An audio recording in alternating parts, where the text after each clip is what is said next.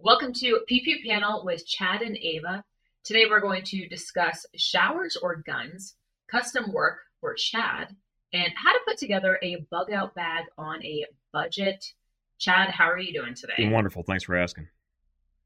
Yeah, of course. I will say you're looking a little gray and dark. If you guys are wondering what's going on with Chad's camera, he had some issues, so he just got rid of the webcam that he was using. But next week it'll be figured out, so don't worry about that. In the meantime, though, before we start talking about the show, I want to talk about electronic transfer. So I think it's really important if you guys are selling guns or you're in this industry, even if you're doing some kind of training, anything gun related. Lots of banks and merchant services are cracking down on anything gun related, and without any warning, they will shut down your account. I even had it happen to me with PayPal. So I think it was like about 8 years ago. I was using it as my main form of, ways to collect payment. And they found out that I was, doing stuff that was gun related, and they froze my account for 6 months. So not only did they not just like, hey, yeah, we're not doing business with you and, and just close my account, but they froze it. So I could not get any of the funds that were in there for 6 months. And then after 6 months, they finally released my funds, and then I couldn't use PayPal anymore. And I tried to take legal action because I'm like, how is this even legal? But there's ways around it, and they had every right to do it.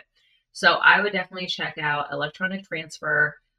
They are a company that looks out specifically for people in the firearms industry, but you don't necessarily have to be in the firearms industry in order to use them.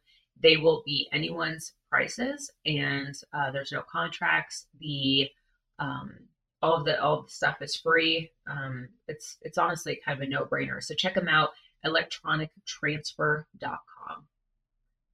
Now it's time to do a mail call. So Chad, why don't you tell us what you got in the mail? All right, so I got this purple package. Oh, beautiful. Fancy. All right, so this is Gun Candy. I don't know how many of y'all may have heard of Gun Candy before, but it's an additive that you put in a high gloss clear. Just a gloss clear in general, but you add this little tiny amount. It's this one's called Razorback. All right, so you add this to your 4 ounces of clear, and then you spray it over a solid black base coat. And what it gives you is this really cool chameleon kind of pattern. So it's like the color changing kind of pattern you see on sports cars and things like that.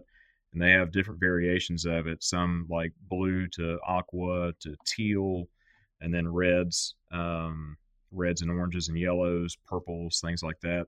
A lot of really cool stuff. Yeah. I had some customers asking about Gun Candy, and I thought I'd get a few samples in and try to put a couple of demo pieces together and get on their certified applicator list. So maybe I could start doing a little bit more of these kind of projects with this special additive. Cerakote also has an additive as well. They call it Cerakote FX. It's basically the same kind of concept, but people ask for the Gun Candy specifically. It's quite popular from what I understand out there on the interwebs. Yeah. I actually have that on a few of my guns, and it just looks really cool. I think the hardest part is honestly trying to decide what color you want, because you're like, oh, do I want more of like a blue purple tone, or it's like reddish, greenish color? I mean, it's beautiful. It comes out really nice. And depending on like how the sun or the light hits it, it just like, it changes. It's very much like chameleon. So that's awesome. And I will say, isn't it crazy how much it is when you think about like this little tiny, you're like, oh yeah, for this little tiny thing, it was $20. Yeah. And you're like, I got some glitter in my makeup bag if you want to try that. Yeah. Look, so it was funny. I showed my son, this, actually my son and my daughter, my two middle children. And my daughter was a little upset because she wanted to put it on her Pinewood Derby car that they just finished racing. I said, sorry, honey, I'll have to look next year. And my son was like, can I have it on my car? So I think we're going to cut things out and everything. I'm going to let him dry it out, and I'm probably have him come up here to the shop with me and help me spray and get his car set up and painted. So we'll probably do like Gun Candy on a Pinewood Derby car, which will be kind of interesting. So That would be really cool. Well, I recently got a, it's not called a fanny pack. It is called a, let's see, what do they call it? The strap pack. And this is made from the company, Well Made Company. So it's essentially, it's a fanny pack, but it's really cool. They have lots of really cool designs, like lots of colors and stuff. And then I also got a matching sling for my gun. This one is padded, so it gives you a little bit more, you know, it's a little bit more comfortable. The company is in Colorado. They're in Denver, so about an hour away from me. And the guy, I met him at SHOT Show, and he saw that I posted some of the stuff, you know, that he does just on my social media. And he was like, hey, we really appreciate it. Here's, you know, this free fanny pack and sling. But I'm going to see if, like, maybe he wants to do something, if he wants to collaborate on, like, a special print or something, maybe do, like, an Ava Flanell type thing. I don't know. Because, I mean, it's really good quality. It's all handmade, too. And, yeah, maybe if nothing else, maybe I'll go up there and tour the place. But it makes some good stuff. So if you want to check it out, just search for Well Made Company. All right, now it's time for the Would You Rather question. So we always want to hear from you guys. If you have any questions, email us at pewpewpanel@gmail.com. Today's question is, give up your guns for 2 years or give up showers? I think the answer is pretty obvious. Yeah, maybe for you. I mean, you're talking to somebody who is a clean freak. Like, I have a hard time having relationships because I'm like, wait a minute, what do you mean you don't shower before bed? Which, by the way, guys, if you're listening, you guys better freaking shower before bed. There's people that shower in the morning, and it's like, why? Like, you know, you go through your all day picking up all these germs, and then you bring them into your bed. Like, I will not date a guy who does not shower before bed. I can't. And, I mean, my germophobia and OCD has, like, greatly affected, like, who I end up dating, because I'm like, they could be the hottest guy, but if they're not clean, nope, we can't do this. So I don't know. This one's really hard. Well, my thing is, all right, the question, the way it's phrased, give up showers, doesn't say anything about monkey baths or baths or going down to the creek. So, I mean, there's a way to get clean, right? I don't need to take a shower. I can take a monkey bath if I need to. Yeah. But, I mean, baths are like, that's some dedication, though. I know that there's, like, most people probably think because I'm female, I'm taking baths all the time. But, like, it takes, you know, it's some time to, like, sit in the bath. And I don't really have that. Well, before I cut my hair, you know, it was showers all the time. And I had all that hair to manage. But, you know, I grew it out long enough to donate. And I'm glad now because I can go back to, like, bathing with soap only. And I take, like, these quick 3-minute showers. And my oldest son is... He's 13, and he says, how do you take a shower so fast? Like, I get in, I clean, and I get out. What are you doing in there? Huh? All right. I mean, personally, I sing a few different songs. I shave my armpits 20 different directions because you got to get that smooth shave. Then I shave, you know, my chest. No, I'm just kidding. Well, I don't know how I end up taking such long showers, but, like, I just love it. Like, it's like my happy place. Hey. So that said, Ava's giving up guns.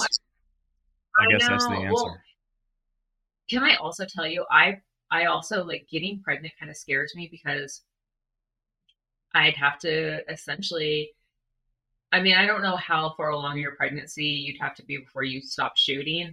Me, especially considering my age, I'm already considered a geriatric pregnancy. So I would probably just, like, want to be super safe and probably not shoot. And I can't even imagine not shooting a gun for 9 months. From previous experience, I want to say it's somewhere right past the first trimester, maybe a little bit before that, but it's when the ear canals and stuff start to develop. The babies are insulated pretty well. So a lot of that sound doesn't really travel through, but you know, the concussions and all, a lot of people get concerned about that. And it's always just better to be erring on the side of safety. In that regard. I know. Yeah, so I don't know. I think I would give up guns. I know everyone's going to hate me, but listen, if I can't even have a boyfriend because I'm such a clean freak, what makes you think I'm going to choose guns, you know? I mean, guns don't make me happier than boys, but whatever. All right. Moving on with the rest of the show. Rossi. So I was on their website and I saw that they have an ST12, which is a 12 gauge shotgun. They also have other shotguns chambered in 410 and 20 gauge, which I think just sounds a lot of fun. You know, I mean, it's like, has very little recoil, like those calibers, and it's just kind of like fun for plinking. But the 12 gauge, the ST12, had my attention because MSRP on it is only, I think it was like $320, which, you know, most companies, most gun stores don't sell it at MSRP. So it's like pretty affordable. And it just, it looked like a cool gun. I should be getting some stuff pretty soon to try out. And then I think we kind of figured out that I would send it to you and you're going to put like an awesome Cerakote job on it. But yeah, so 12 gauge pump action, holds 5 rounds, front sight is a bead, and length of pull is, it's actually, it's made for people who are a little bit smaller in frame. Overall length, I think, is 38 inches. But yeah, I would say definitely check it out. It looks really cool. I had to look up closely because it looks like a part of it is almost like a carbon fiber, but don't quote me on that. I'm not entirely sure. Well, Ava, something with these, excuse me, something with these entry level shotguns is that they fit into just about anyone's budget. So anybody can get a good home defense shotgun for less than $300. I mean, that's a win in my book all day long. And pump actions are known for being ultra reliable. You can run pretty much any type of load through it, from your heaviest buckshot loads all the way down to your less than lethals and your really low velocity number 4 or double-aught buck. These loads are meant to fit into a niche where it's easier for like female shooters, especially, to handle the recoil of a 12 gauge, but still put a lot of power down range. And shotguns are just a great home defense tool if you feel that they're safe in the area that you live. Depending on your living situation, they may not be the ideal choice because of over penetration and things like that, but they are a wonderful tool. And for under $300, that's a steal of a deal. Yeah. Yeah, absolutely. So check it out. rossiusa.com. Listener questions. So we actually got a question about you, Chad. So this person asked, if we want to order custom Cerakote work from Chad, what is the best way to do so? And does he have prints to choose from, or can we send him ideas? So it's actually a pretty, yeah. So, the website is set up, you know, with a special Cerakote page, and it has all the information that you need on it. It's just argosordinance.com/Cerakote. There's a price list that has many of the different, options for coating, solid color, or some standardized patterns. Most real custom stuff, especially if somebody wants special graphics or a special design, that's kind of a one-off thing that I have to not only kind of think about the design, but also quote individually just because of the amount of work that may be involved. But there is a standard price list on the website, and there's a special order form there as well. So if you want to send anything to me, you can just check out argosordinance.com/Cerakote and just follow the instructions. If you got any questions, give me a ring. Okay. And then what part of Georgia are you in? So if anyone is local and they're like, oh, I didn't even realize that goes right up the street. And they give you I am about 35, 40 miles south of city center of Atlanta. I'm in Henry County. Locust Grove, Georgia is where I'm located. And as of right now, I'm the only certified applicator in my county. So I've got a pretty good range before you get to any of the other certified applicators that are covering the Georgia area. So. Okay. Listener comments. This is from Clint H5234. Love the direction Pew Pew Panel has taken. Very informative and entertaining. Glad to see education is a prominent part of the show. Keep sharing your experience on politics, tactics, safety, and history. Don't be afraid to share those tidbits of life learning that makes us all better human beings. Next is from James Sullivan, 4285. Did you see the new Magpul Maztech HUD system while you were at SHOT Show? Freaking space guns, man. Space guns, indeed. Yeah. Did you see it? Freaking guns. No, I didn't. But I want to say, I don't So maybe I'm wrong, but this isn't the first year that they've had at their booth, right? Because I think I've seen it before. Yeah, I'm not sure because we hadn't been back to SHOT since 2020. That was the last year that we actually went out there. Okay. Huh? Yeah, because I remember seeing something kind of similar. But no, I did not get to check it out. So I just saw some images of it, just kind of floating around Instagram and other social media platforms. But it's a pretty interesting system in that it kind of combines the features of a laser rangefinder, kind of like the Wilcox Raptors that a lot of people will put on top of their optics, right? And then it'll give them a ballistic calculation that then they could move to their optic, make the correction, and then fire and engage a target.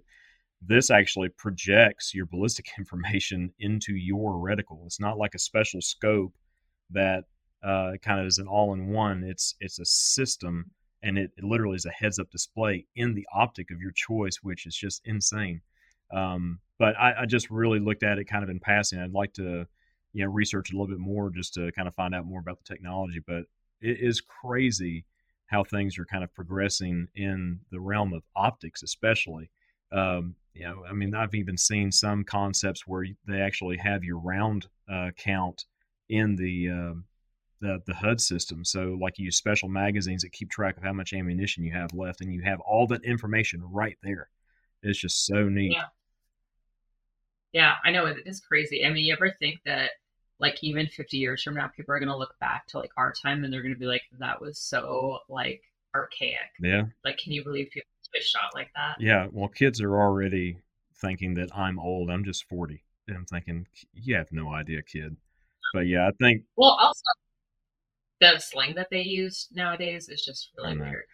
I mean, I've been keeping notes so that I could remain cool and occasionally pull it out and be like, "Yeah, man, that's dog water, or no cap, or whatever." I'm clueless here. Yeah, you wouldn't. Well, no, you're 40. I'm not 40 yet. So. Oh, yeah. Well, don't worry.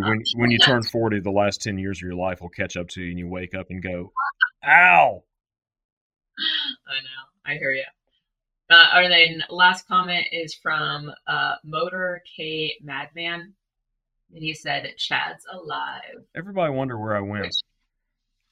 I know. Everybody was. I mean, even... So it's funny because, like... working with Eric, everyone's like, that's cool, but where's Chad? Or, oh, wow, Chad got pretty, like I was Chad. And everyone's like, what's happened? Like, Eric, what happened to your channel? Where's Chad? Like, he just disappeared. And, and Eric was like, well, he's really busy and blah, blah, blah. Yeah. And here you are. I was focusing a lot on the shop and trying to get kind of things squared away to get this side of the business set up. And I taught myself CAD. So that was last year, and I had my face in the computer most of the time working on various designs and things. Actually, I can say that I have 2 non-provisional patents filed from those designs. So we'll see how that works out in the future and if I can get those things prototyped this year. Yeah, that's very cool. All right. So now the main topic, bug out bag. So I kind of figured that you would take the reins on this one. I don't know. I probably could step my game up in the bug out bag category. I've done a little bit of prepping, but really I do need to step up my game. But I was thinking, if I'm probably thinking this, so are a lot of other people. And with things getting the way that they are, like we, when I say we, Eric and I, we recorded a show not too long ago about potential civil war, with it being, election year and stuff, I think things are going to get weird. So I think that if nothing else, it would just be a good idea to, kind of, not only is it great to be armed and be able to protect yourself, but also plan for like a lot of the unknown that might come our way. And essentially a bug out bag is like, okay, crap hits the fan and you either have to pick up and go. So you have this bag that you just pick up and leave, or you have this bag that's in your car where you essentially use the components in it to get back home. I mean, it really could be anything, and the scenario could change. And that's why you kind of have to be sort of, I guess, like include a lot of different items in it, because you really just don't know what to expect or what you're going to run into and how long you're going to have to survive using that bag. That's right. And there's also another caveat too is, everybody's in a different point in their life. Like myself, I have a wife and 4 children. So I can't bug out and leave my family behind. right? So you have to plan for those type of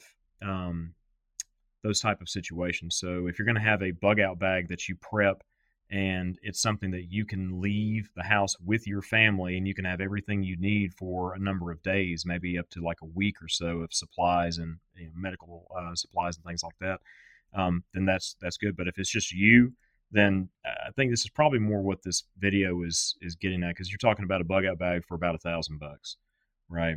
And my idea of bug out is like, I'm in the vehicle, I'm trying to get home, and I get stuck in some massive traffic jam because of some either natural disaster that's gone on, or maybe some civil disturbance, whatever the case might be. And you're, I don't know, say you're 20, 30 miles away from your home, and you're like, okay, well, I'm not going to stay here, I got to go. And you just pick up your bag and you go. Well, I have been keeping a bag. I've been keeping a bag for a number of years, but prior to 2020, I kept some emergency supplies in my vehicles at all times. And, some things in a small pack that I could just take and run with if I needed to. But after everything happened with COVID and all the riots and all the nonsense, it really put a lot of things into perspective. And I started carrying a bag with more essential supplies. And in 2019, I also got ham radio certified. So I got my ham licenses. And for you guys who don't know what that is, it basically gives you access to some different radio bands that are available out there that people chat on quite a bit. We'll get to that in a minute, but ham radios are great. Radios in general are great, but this bag... Well, go ahead. I mean, I'm going to check for a second, but I think the biggest downfall that's going to happen is, like, what if there is no way to get in touch with each other?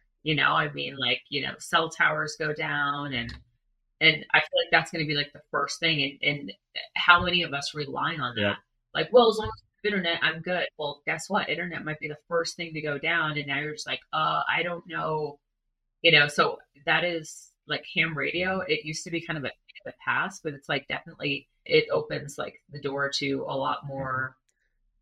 More opportunities. Yeah, if you want to, in the future, we can do a complete video on like emergency comms. I've got a lot of experience in that department with a bunch of different communication methods that involve the internet, some that don't, which is pretty cool. But we'll talk about the radio in a second. But this bag, and now this bag is a little bit over the normal budget. If you want to say like a bug out bag for $1,000, this is one of the AR500 armor Phoenix backpack. So this actually has level 3A armor in the backside of it. So in a hanky situation, you could flip this thing around, wear it on your chest, and you have access to everything that's in your bag, and you have some ballistic protection if there's the threat of gunfights and things like that, which most people will never be involved with something along those lines. But I'd rather be prepared for it than at a loss if the situation does arise.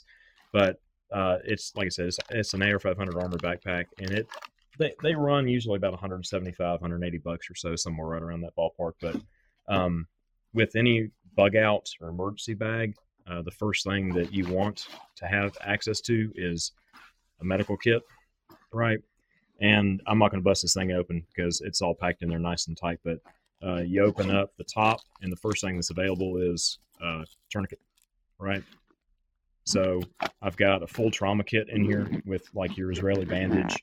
I've got some quick clot, some other gauze, chest seals, all the normal trauma accessories and tools and such, some shears. But then also I have a boo-boo kit. So you got your Band-Aids, your antiseptics, your antibiotic ointments.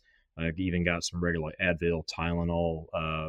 Let's see, there's some allergy medicine in there, Benadryl. There's some Benadryl in here, all kinds of different normal meds that you might need in a situation. I've got chapstick in here, Afterbite, some bug wipes, like mosquito repellent wipes, just a bunch of stuff right here in this medical pack. All right. And that's just something that stays in here all the time. And I also keep a trauma kit and full medical kit in my vehicles, all three vehicles at all times. And that's another thing you want to talk about. Hey, what do you keep in your car? Could go with that too. Yeah. All right. This is 36 hours of emergency food rations. This is from SOS Rations, right? SOS Food Labs. So they taste like cardboard, but like that's, you know, 3 days worth of calories right there for you. And it's all vacuum sealed. So I mean, what is it essentially? Is it just like, it's like a bar. Is it? Yeah. It's just like a compressed bar, but it's just packed with nutrients and protein, vitamins, and carbs. Need carbs, right? Yeah. So I usually keep a Glock. Okay. So some kind of handgun, it can be a 9mm. It can be a 22. Sometimes I carry a suppressed 22 because I think that that's one of the best things to have. Because if you needed to, you know, shoot something to eat, I mean, you could do it quietly and not disturb anybody or cause, you know, attention, draw attention to yourself, that sort of thing. With the Glocks, you know, this is why I like them because I can carry a bigger stick. So it's a 24-round mag. You can also keep a 33-rounder if you need it. But I mean, that's quite a bit of ammo to have to deal with right there. Let's see. All right. Paracord. Right. Paracord. Everybody knows. All right. I think this is the most important thing in this bag, and you might agree with me. Toilet paper. What is it? Oh. All right. You got to have some toilet paper in your bug out bag. I mean, the people of 2020 would totally agree with you. Oh, yeah. All right. So... we'll get to that in a second. Let's see. Although I will say that's not really a lot of toilet paper. Well, I mean, I'm thinking I've got 3 days of food rations. I mean, I'm trying to get me this bag is my get home bag, my bug out of the car bag. Like I said, it's going to be different for everybody. All right. Okay. So let me put this thing down. I got some other tools in here. I'll show you in a second. But all right. So illumination. Keep some kind of light. Yeah. So I'm thinking, I'm like, all right, so this is like high end, you know, but then I think we should go through the bag and figure out how do we deduct costs from this? Well, like I said, there's the bag, you can get a $20 JanSport or a $10 JanSport off of the internet or at a flea market. All right. That leaves you with an extra $160 to play with. Now, like when I'm talking about particular items, you know, you can always just go with a lesser expensive brand or whatever other flashlight that might work. I mean, this is my Surefire that I carry every day. All right. I've had this light for years and years and years. It's one of the older in the backup MVs. Okay. I carry this on my person. So I always have illumination on my person and I carry extra CR123s. All right. That's 6 extra batteries in a little Surefire pack. All right. But you can go inexpensive. And if you just need something in your bag, these headlamps are like, you can get a pack of 2 for like $20 on Amazon. And these things are great. My kids use them outside all the time, but they've got an LED bar across the front and then like a spotlight on the side with a few different settings. And this is leading to my next point, but these are rechargeable. Okay. So this, If you get anything in your bag, you need some kind of way of like recharging electronic devices. If you're bugging out and like cell towers are still active, internet's still active, you can get information. You need a way to keep your devices charged. All right. Just a small battery bank works great. And these things are pretty inexpensive, but if you got a little bit more budget to play with, this is a product from PowerFilm Solar. All right. I've been using these things for years. I don't know if you've ever seen anything like this, Ava. All right. So this is a rechargeable battery bank, but it recharges via solar. All right. So you can get a full charge off of this bank right here, but you can also recharge the bank if you're just kind of hanging out for a little while and you got a good sunny spot. And this thing is great. It saved my bacon in a few situations where I needed some extra juice. But where do you find those things? So you just buy these online. There's a lot of different retailers that sell them, but you can go direct from PowerFilm Solar if you want to. I think there's a website I've used before. It's called SolarMade. But this is well known. This is a well known brand in the like emergency preparedness realm and like prepper community. They know all about these, and they have. This is a small one. They have larger units too that can put out a lot more wattage, and they can power larger devices like laptops and things like that. But these are great. Other illumination options, light sticks, you know, just glow sticks, right? These come in really handy. And they're cheap enough. They're very cheap. So I usually keep a fire kit. Okay. Now this is one that I put together, but there's stuff available from like Blackbeard. You can get kits for $20-$30 that do everything you need it to do. They have your like tinder material. This is actually one of the little Blackbeard fire starters right here that I've used a good bit. But I've got a bellows in here, some little little knives. I've got this little waterproof cover for a lighter. I keep matches in here and stuff too. And I've got a like a magnesium fire starter stick right here, you know. So a way to make fire if you need to. I mean, and this is getting into the fact like you're going to be out there for a few days. Yeah. Oh, and let's see. I'm trying to think. It's hard to go over everything because I know what's in this bag, but I had to make a list. In my medical kit, I also have some thermal blankets. Okay. Yeah. Like even the was it Mylar blankets, things? I mean, they're taking up just like a square inch of your bag, and you know, and they actually work really well. I mean, most people should have that in their bed kit. Yeah, Mylar is a great product, and they work really, really well, especially in situations where you're needing a little bit of warmth. But yeah, all that stuff is packed into that red bag, so it's all nice and compressed and compact, and you've got the most important things that you would need on top, like your tourniquet. Yeah. And technically, you could put your tourniquet on the outside if you want to. These are just charging cables, so one of these is for my radio, and I can actually plug this into my power bank, and I can trickle charge my radio. Okay, and the radio's got an extended power battery on. The batteries last forever. And which radio do you have? Is it like a tiny radio? No, so this is, well, we can talk about the radio if you'd like. This is one of the Baofengs. It's just the Chinese-made kind of inexpensive radio. It's the UV5R, I believe. Yeah, or oh, I'm sorry. No, this is the B5F8 HP. I've got the U5s at the house, but this has an extended battery pack on it, and the imported radios, they can get away with having some different frequency allocations on the radio. So this has not only the ham bands, but you can also do FRS, which is Family Radio Service. Those are the kind of radios that you buy at Walmart in the little carded packages, you know, like the little walkie-talkies. That's on Family Radio Service. You have access to all those bands. Also GMRS.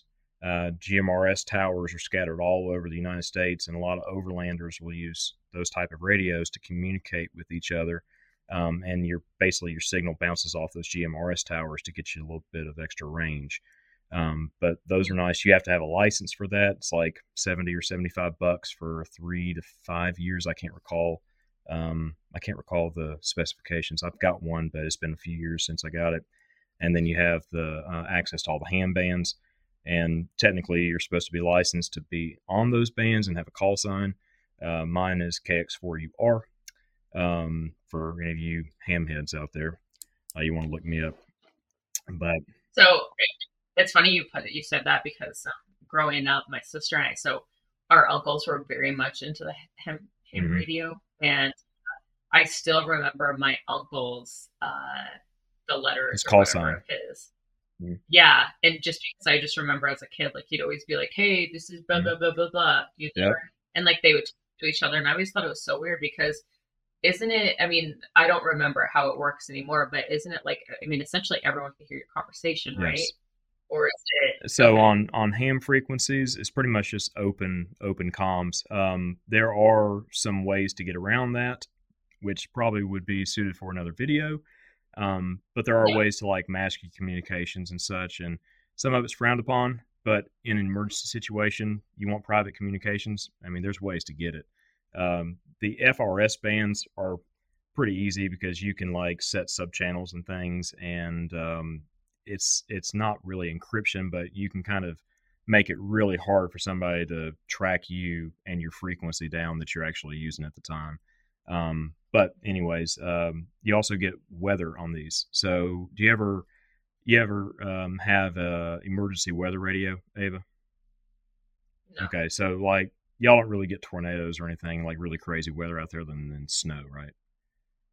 I mean, I guess the only thing that we would be privy to is a tornado, but I've never had one like in my area. Down south, they're pretty common. And, you know, when springtime rolls around, we have storms that roll through all the time. And we also have hurricanes that come up from the Gulf a good bit of time, and that can wreak some havoc. But there's emergency radio towers all around the country as a whole. But each one of them has a certain frequency that it's allocated, and you can tune into it. And the weather radios are set up with all those frequencies pre-programmed. So all you have to do is just kind of scan through, find the frequency that's coming in the strongest, and that's your local weather station. And they repeat the normal everyday weather. They do forecasts, and then they also provide emergency weather news, tornado warnings, flash flood watches, etc., on those networks. And if you don't have access to the internet or TV to try to figure out what's going on, or if you're in an area that is a clear and present danger to your life, right, then you can tune in on your weather station on your radio, and you can get all that information that you need. I mean, these things are immensely handy for collecting information when the situation is not exactly what you would want it to be. Okay. But these things are, you can get these radios for well under $30 most of the time. I mean, you can get multiple packs of these radios, and I mean, look, they're inexpensive. They work, and keep a couple of them around. If one of them ever craps out on you, throw it away and just grab the other one, but just keep them programmed. And they're easy to program too. But man, we have to dedicate an entire series or episode to ham radios, because I definitely want to get it started in that. And I wouldn't even, I mean, I guess I could ask my uncles, but I'm sure I'm not alone when I'm just like, I don't know. Okay, cool. So you go on Amazon, you order these radios, like you don't even know what you're really looking for. If you know, some are probably better than others. And then on top of that, you also have to get certified just to do it, right? Technically, yeah. I mean, you could get into some trouble and be fined, you know, if somebody tracks you down, if you're broadcasting or, you know, on the ham bands and you're not licensed to do so. There's certain protocols and things that you have to follow.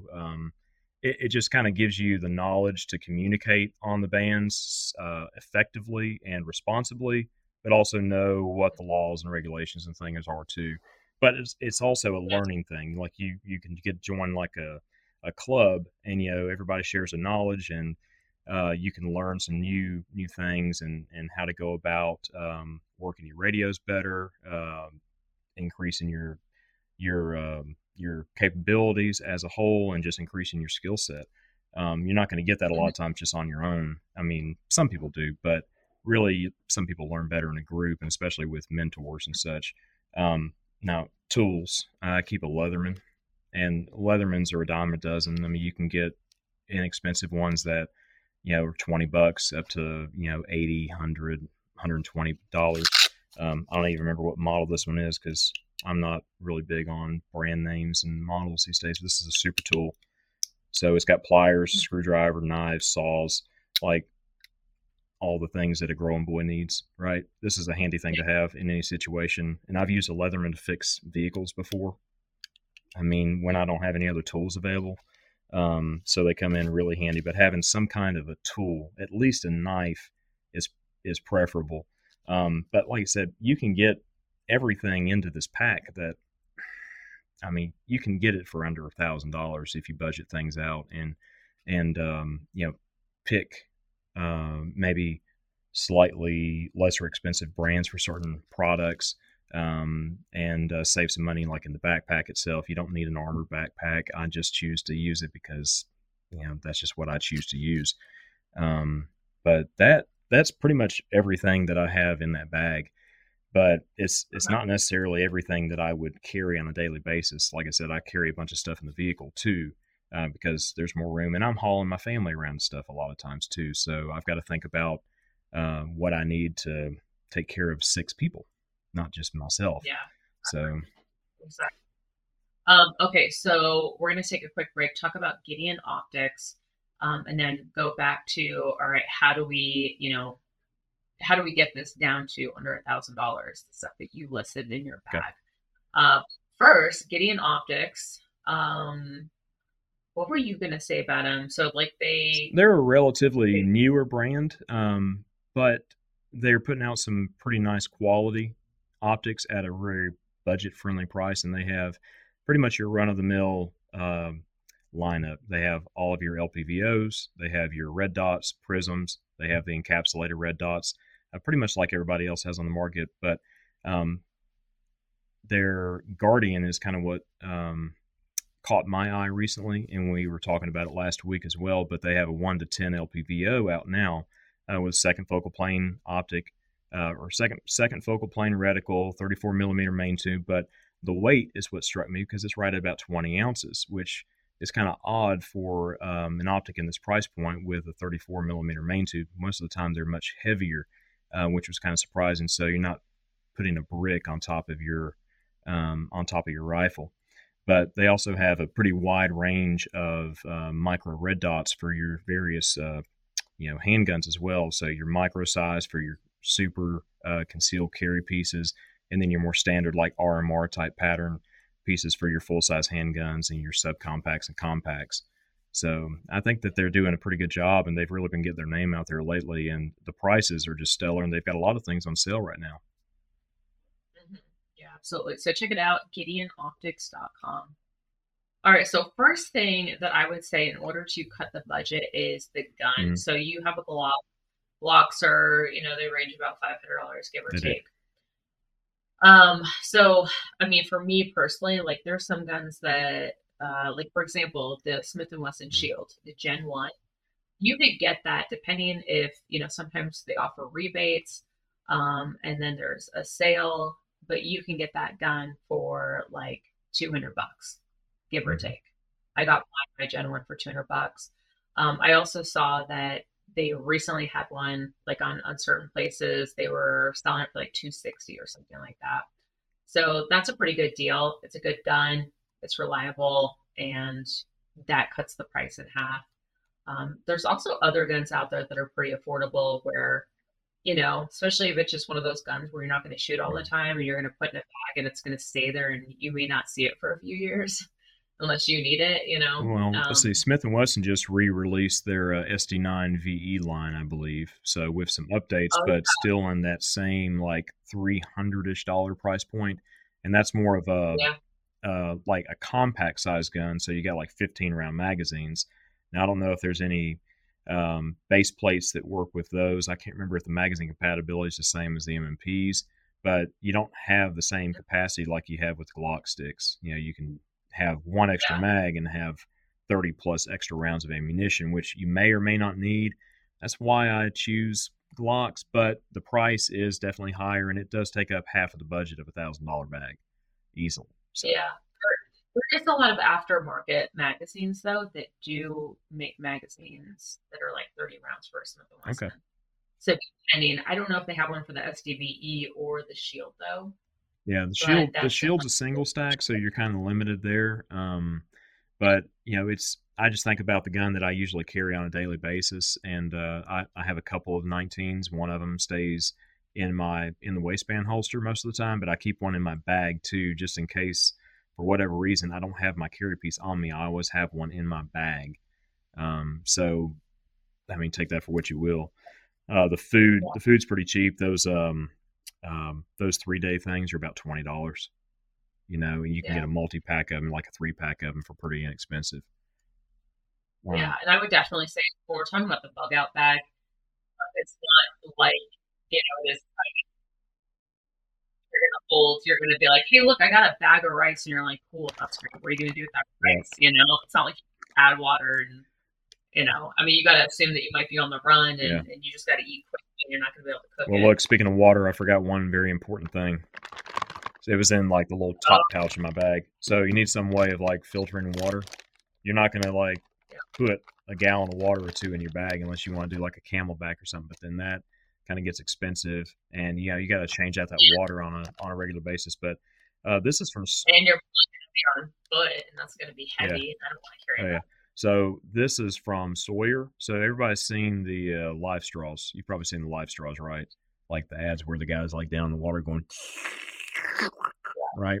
So this is pretty cool because you can actually put water in your bottle, or they give you like this little pouch, right? and it's just threaded at the top. You can actually put this right here on the bag, and then you can just suck out of this and it filters it up. And look, they say that these things, I'm sure in ideal circumstances, are good for 100,000 gallons of water. I don't know. I don't know if I believe that, but I chose this. Go ahead. It probably also depends on the quality of the water. Yeah, I mean, like if you're filtering tap water, I could see maybe 100,000 gallons. But if you're filtering out of the mud puddle, I don't know. But the reason I chose this, because look how tiny it is. On the LifeStraw, they're easily twice this size. And this one has extra capabilities that the LifeStraws that I currently own don't have. So that's why I picked the little Sawyer. And they all do the same job. I mean, they're all activated charcoal filters, you know. This one says it filters 99.9999% of particulates out and bacteria and viruses and things like that. So pretty cool little system. I would be curious, though, to do like a little bit of a experiment with that and try out all of the different ones and see like which one gives you the best quality. Yeah. I mean, quality is one thing, but my big thing is just safety. Like, is the water safe to drink? Will it make me sick? No. Hey, good. I'm there. So in a situation like that, you know, you kind of give up some of your comforts. But I forgot all about the water because it wasn't in my main compartment. This backpack has like an extra little piece up top, and actually normally have an extra medical kit in there, and then charging cables. I mean, for all the devices and stuff like that. But anywho, what would you use for? You know, like let's say when you go to sleep at night, like what are you using for like shelter? Or... That Mylar thing, and just finding a hole to sleep in, I guess. I mean, I'm thinking bugging out. I've never really carried like camping supplies or anything in here. I keep a poncho sometimes, depending on the time of year. But that Mylar is a good way to stay warm. And in the vehicle, I usually keep extra blankets and coats and things as well. But like I said, my bug out situation is like getting my butt home where I can prepare to get my family out a little bit more efficiently. So I'm not planning on like camping if I don't have to, but if I had to sleep somewhere, I'd use the Mylar and just kind of stay warm, you know, to whatever degree I could. And I've got, you know, a way to make fire if I had to. So that's the way, that's my thought process anyways. It's probably, I don't know, probably not insanely practical for some folks, but that's the way I think about it. Well, I mean, it's definitely hard to plan because at the end of the day, we really just don't know what's going to happen. We don't. You know, we don't even know if our house is going to be around. Like there might be a huge bomb or something, and now we have nothing to go to, and we are stuck with just like what we have in our bug out bag. But that's why it's really important to have tools, things for safety, you know, because then you can kind of fend for yourself, you know, go hunting, you know, cut down certain things and make things, and you can. So I'm just adding up what we've currently got real quick just to kind of give an idea. All right, so we got $300 left. But so that was good. So I mean, ultimately, because people don't want to spend an arm and a leg, what would you say? Okay, if people are like, all right, but I could spare the extra $300. What would you say that would be a good idea for them to buy that we have not covered? So that $300 actually includes that little PowerFilm lightsaber, right? So that's about $180 battery bank solar panel. So if you didn't want to have something like that, you'd have, you know, a budget of almost $500 left.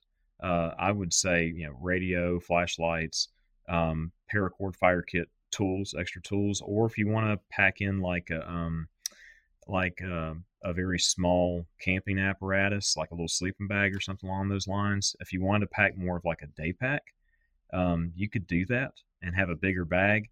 The reason I use this one is because I carry it with me too. It doesn't just stay in the vehicle. A lot of times I'll tote it with me if I'm going to church or you know, just out with the family. It goes with me, and there's been times where I've carried like a little SBR or something in here to have a little bit more capability depending on where we're going, like a Glock 17 and a B&T, you know, chassis system. But that's me. I'm a little bit extreme in that case. But the sky is the limit with a bag like this. It doesn't have to just sit in your vehicle all the time. You can use it on a regular basis. And I think that's a good thing that people need to think about is, you know, you need to use your gear and kind of replace and replenish certain components in it from time to time, like those food packs. You need to check on them every now and again, make sure the bag is not punctured, because then that decreases the life of that food. And it's, you know, it's dehydrated, and some of the food stuff is like freeze dried. So it's got like 25 to 30 year shelf life, which is great. But if, you know, that bag is ruptured in some way, then, you know, that expiration, you know, time period is greatly shortened, right? So you need to monitor your equipment, change out medical supplies, replenish stuff like I mentioned. But I would fill it with medical more than just about anything else. As like Skinny Medic always says, you never know when you're going to be the first responder. And I've been in a couple of situations just within the past year where they weren't real emergency situations. It wasn't like somebody got a giant cut in their femoral artery or something, they're bleeding all over the place, but some elderly individuals like had pretty bad spills at our church. And I'm grabbing my bag and I'm getting gauze out and wrapping them up and just checking them out. And, you know, there's some other medical professionals there. There's some EMTs and firemen that kind of come on the scene afterwards. We're all kind of there together, but yeah, just being prepared and just having the things available at the time that it may be needed, but medical, a lot of it. I think personally, I would probably add like an extra box of ammo or two.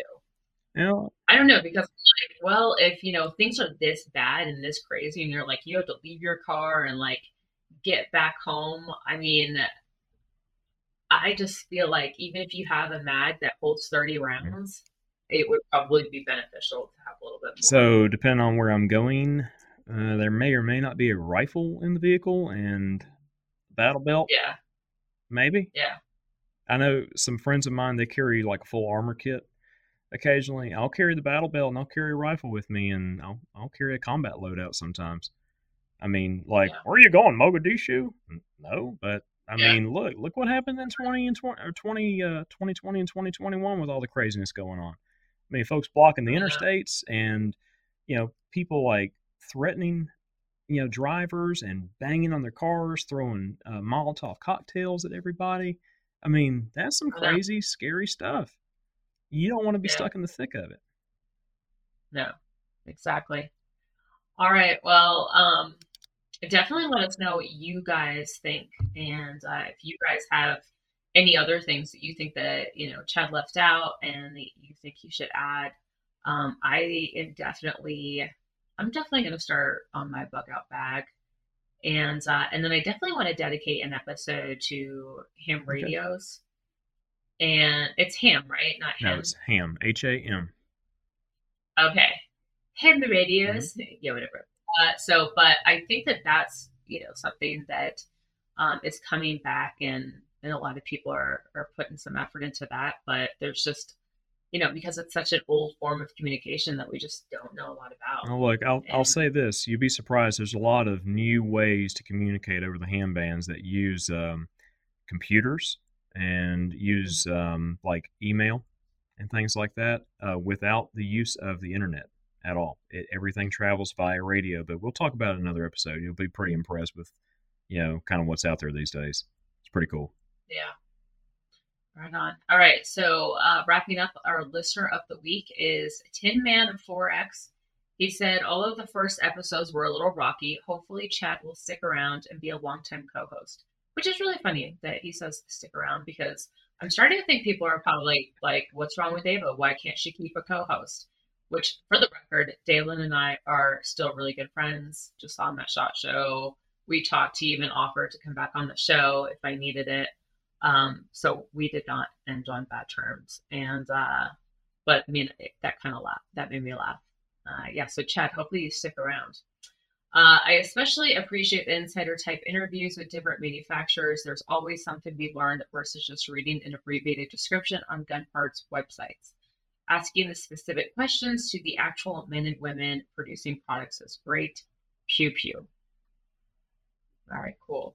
I think that we should do a giveaway. So I do this on my other podcast, but starting today, the next 10 episodes that we get are going to be entered into a little raffle.